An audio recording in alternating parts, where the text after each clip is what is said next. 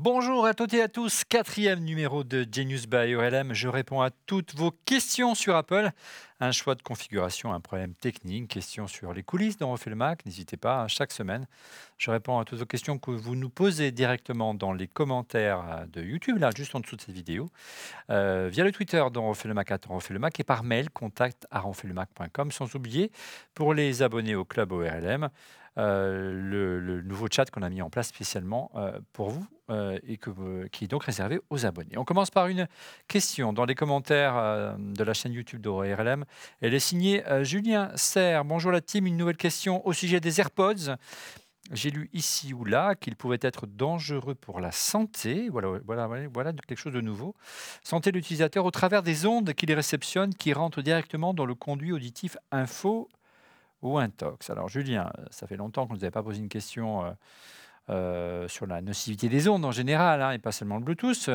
On ne la pose plutôt, c'est vrai, à chaque nouvelle génération de Wi-Fi, ou encore plus récemment, lorsque la 5G est arrivée, ça crée des, des craintes qui sont parfois justifiées, mais concernant la dangerosité euh, du Bluetooth ou du Wi-Fi, on, peut lire ici ou là, tout est son contraire, hein, des, des, discours parfois un peu trop alarmistes. Il convient de prendre un peu de recul. Alors ça fait presque 25, 30 ans maintenant que ces technologies existent et que la question revient euh, en boucle à chaque nouvelle génération euh, de ces technologies.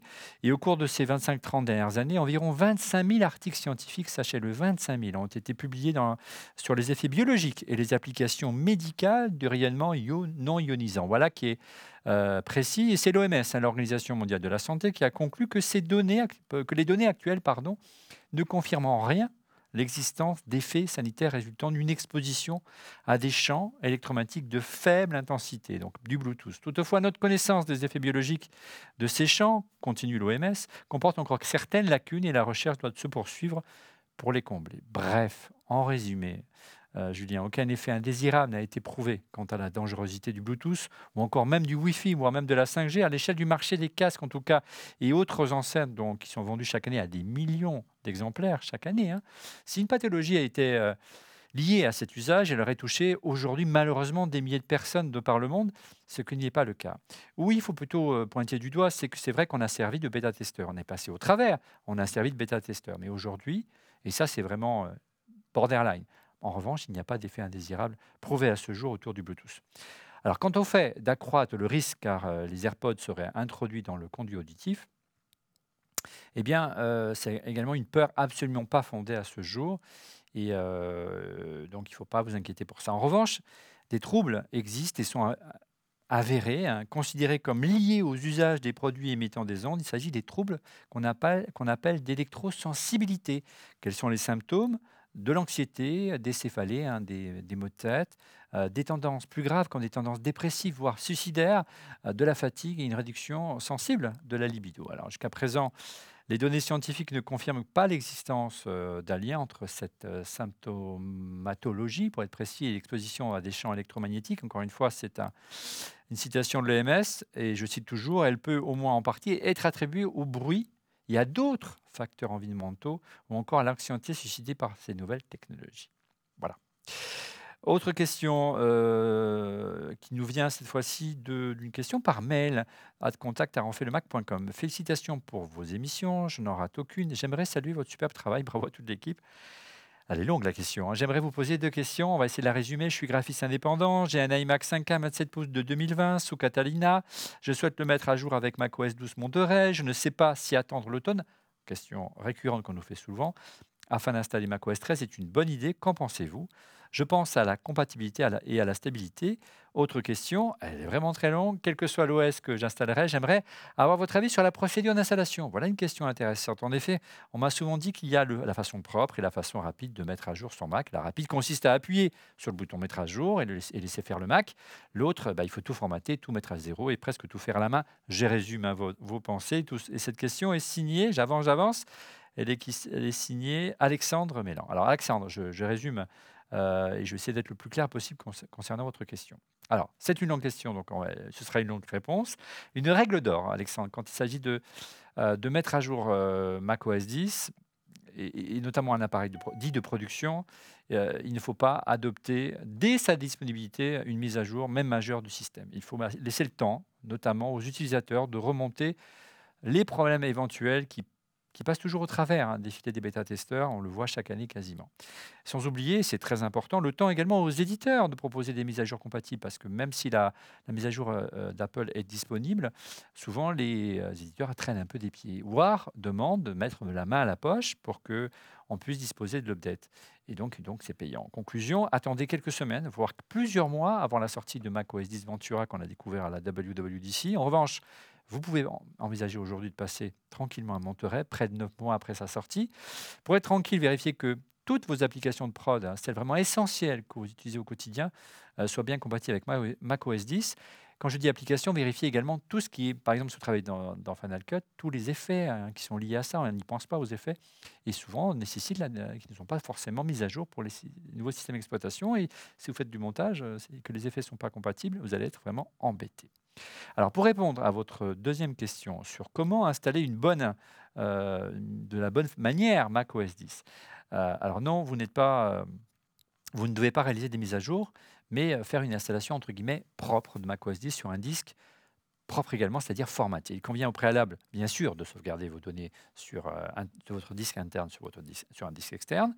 Cela permet en effet de ne pas si vous faites ces méthodes-là, hein, en partant d'un système propre, de ne pas conserver au fil des mises à jour de vieux fichiers système, de vieux fichiers préférences, qui au fil des années euh, et des mises à jour deviennent obsolètes et provoquent souvent des ralentissements, si ce n'est pas des bugs. Le fin du fin est de réaliser une installation propre en retéléchargeant chaque application et en rapatriant vos fichiers euh, par ailleurs avec notamment l'outil de migration de macOS 10. Mais vraiment, le fin du fin, c'est de glisser, déposer à la mano tous vos fichiers euh, pour, euh, pour les rapatrier.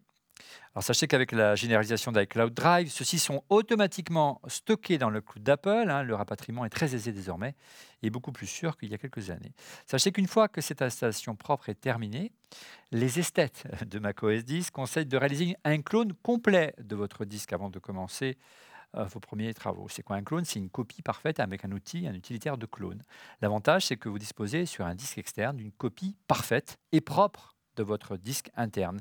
Le disque est, en plus, il est bootable, il est possible de démarrer dessus pour tout réinstaller, et ce beaucoup plus rapidement qu'avec le mode recovery d'Apple qui va chercher des infos sur les données euh, des serveurs de Cupertino. Attention, tous les outils de clone ne sont pas bootables avec notamment les puces M1. Prudence. Au-delà, privilégiez également un utilitaire de clone, tel que SuperDuper ou Carbon Copy Cloner, euh, pour sauvegarder vos données plutôt qu'utiliser Time Machine. Pourquoi? Car en plus d'être bootable, euh, ce clone euh, ne contient aucune donnée compressée. Bilan, la sauvegarde et surtout la copie est beaucoup plus rapide qu'avec Time Machine qui compresse tous les fichiers. Euh, voilà, j'espère que j'ai été complet et j'espère que j'ai pas été trop long. Une question sur le compte Twitter, cette fois-ci le Mac de Guillaume Garcin. Bonjour Guillaume et bonjour à l'équipe d'ORLM. Êtes-vous déçu qu'Apple n'ait rien annoncé, rien annoncé pardon, lors de la WWDC au sujet des lunettes de réalité augmentée? Déçu un peu, bien sûr, mais pas vraiment surpris. Hein. Ça fait des années maintenant qu'Apple travaille hein, sur la réalité augmentée. Et il ne s'en cache pas à la vue des usages qu'il réserve à l'iPhone ou encore à l'iPad Pro, intégrant un, LIDAR. Mais de là à annoncer des lunettes à, étonitruer, je dirais comme l'a fait il y a quelques mois Mark Zuckerberg avec le métaverse, en disant que le métaverse, c'est l'avenir de l'Internet, bah, c'est pas trop dans, l'ADN du Cupertino. Euh, peut dire que pour Apple, on le sent bien que c'est encore un peu trop tôt. Ça ne veut pas dire qu'ils vont pas lancer des lunettes, mais il faut laisser le temps. Pour lancer un service de lunettes, il faut euh, d'abord trouver un, son public. Il faut disposer euh, d'un environnement matériel avec un encombrement réduit euh, et que les usages soient compatibles avec des tâches quotidiennes. Et le moins qu'on puisse dire, c'est que la barre est haute. Hein, les composants, la puce, l'écran, les batteries, ça prend de la place, ça chauffe. Et tous ces composants, aujourd'hui, on peut dire qu'ils n'ont pas encore atteint cette maturité pour qu'on puisse les porter, ces lunettes, et les oublier, comme je le fais moi depuis ma plus tendre enfance avec mes lunettes que j'ai au bout de mon nez. Mais encore une fois, je peux me tromper, je pense que ça va arriver, mais c'est juste une question de temps et de maturité techno. Euh, et aussi une maturité en matière de, de, services et d'usage euh, et de marché à, défricher. Je pense qu'Apple laisse euh, la concurrence défricher le marché. Voilà, c'est la fin de ce quatrième épisode de Genius by ORLM. N'hésitez pas à me poser vos questions dans les commentaires, là, sous la vidéo YouTube, n'hésitez pas, ou encore via Twitter, sur le compte refait le Mac, ou par mail, contact refait le Mac.com. Les membres VIP du Club ORLM peuvent également nous poser des questions via notre Discord qui nous est, euh, qu'on vous a spécialement déployé euh, pour, pour vous. N'hésitez pas. Et n'oubliez pas en effet que nous avons lancé le club au RLM. C'est une formule premium et payante de la chaîne. On refait le max sur YouTube, donc c'est un abonnement qui va vous permettre de disposer de, nos émissions 24 heures en avance, de les suivre en direct et de pouvoir poser des questions live en vidéo, de participer à un groupe de discussion privée sur Discord pour échanger avec nous et de pouvoir également visiter nos studios ici euh, euh, au Village Bassier à Paris et de participer à des soirées exclusives. Vous allez voir, on va bien s'amuser, on réserve plein de surprises. Vous trouverez le lien pour vous abonner au Club ORLM dans la description de cette vidéo. Et pour être prévenu en temps réel de la mise en ligne de l'émission, je vous invite à vous abonner à notre chaîne en cliquant sur le petit bouton. Et n'oubliez pas de cliquer également sur le petit pouce, ça fait plaisir. Et n'oubliez pas nos goodies, regardez, ils sont de toute beauté. Merci de nous avoir suivis. On se retrouve la semaine prochaine. Au revoir.